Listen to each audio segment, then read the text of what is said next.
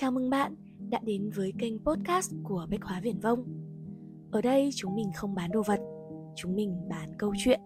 Mong rằng bạn sẽ dành thời gian tại Viển Vông để ngắm nghía, chọn lựa và đem về được những câu chuyện phù hợp với chính bản thân mình. Còn bây giờ thì cùng bắt đầu câu chuyện của ngày hôm nay nhé. Gọi là chủ nghĩa thì cũng hơi quá. Ở Việt Nam tuy số người chọn độc thân ngày càng nhiều, nhưng họ chưa hình thành một phong trào với lý thuyết và chương trình hành động. Ví dụ như feminism, ở Tây thì nó là sự đã rồi. Hiện tượng này có nhiều tên khác nhau và người ta nghiên cứu nghiêm túc về nó. Tiếng Anh có những từ như singleism, solo living.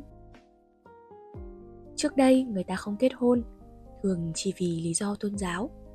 Ngày nay không kết hôn, có muôn vàn lý do có thể họ đã tan vỡ nhiều lần và sợ cuộc sống đôi lứa.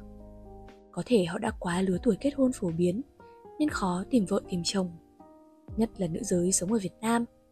Có thể họ muốn theo đuổi sự nghiệp và công việc ấy không phù hợp với việc lập gia đình. Có thể đơn giản là họ không có nhu cầu tình dục, do bệnh lý hoặc do cơ thể sinh ra đã vậy. Dù vì lý do gì thì trải nghiệm của một người độc thân ở việt nam cũng không dễ chịu gì cho lắm. Họ chịu sức ép lớn từ bố mẹ, ngày nào cũng dục con thành ra lập thất.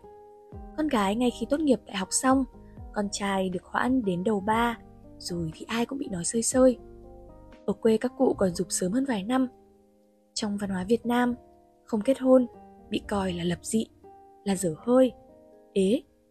Nữ giới còn bị gọi bằng một cụm từ khó nghe hơn là bà cô không chồng.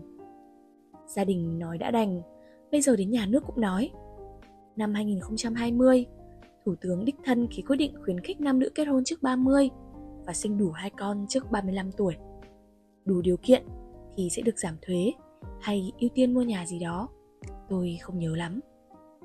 Người sống độc thân là những kẻ odd one out, bị gạt sang một bên lề của xã hội tiến lên phía trước.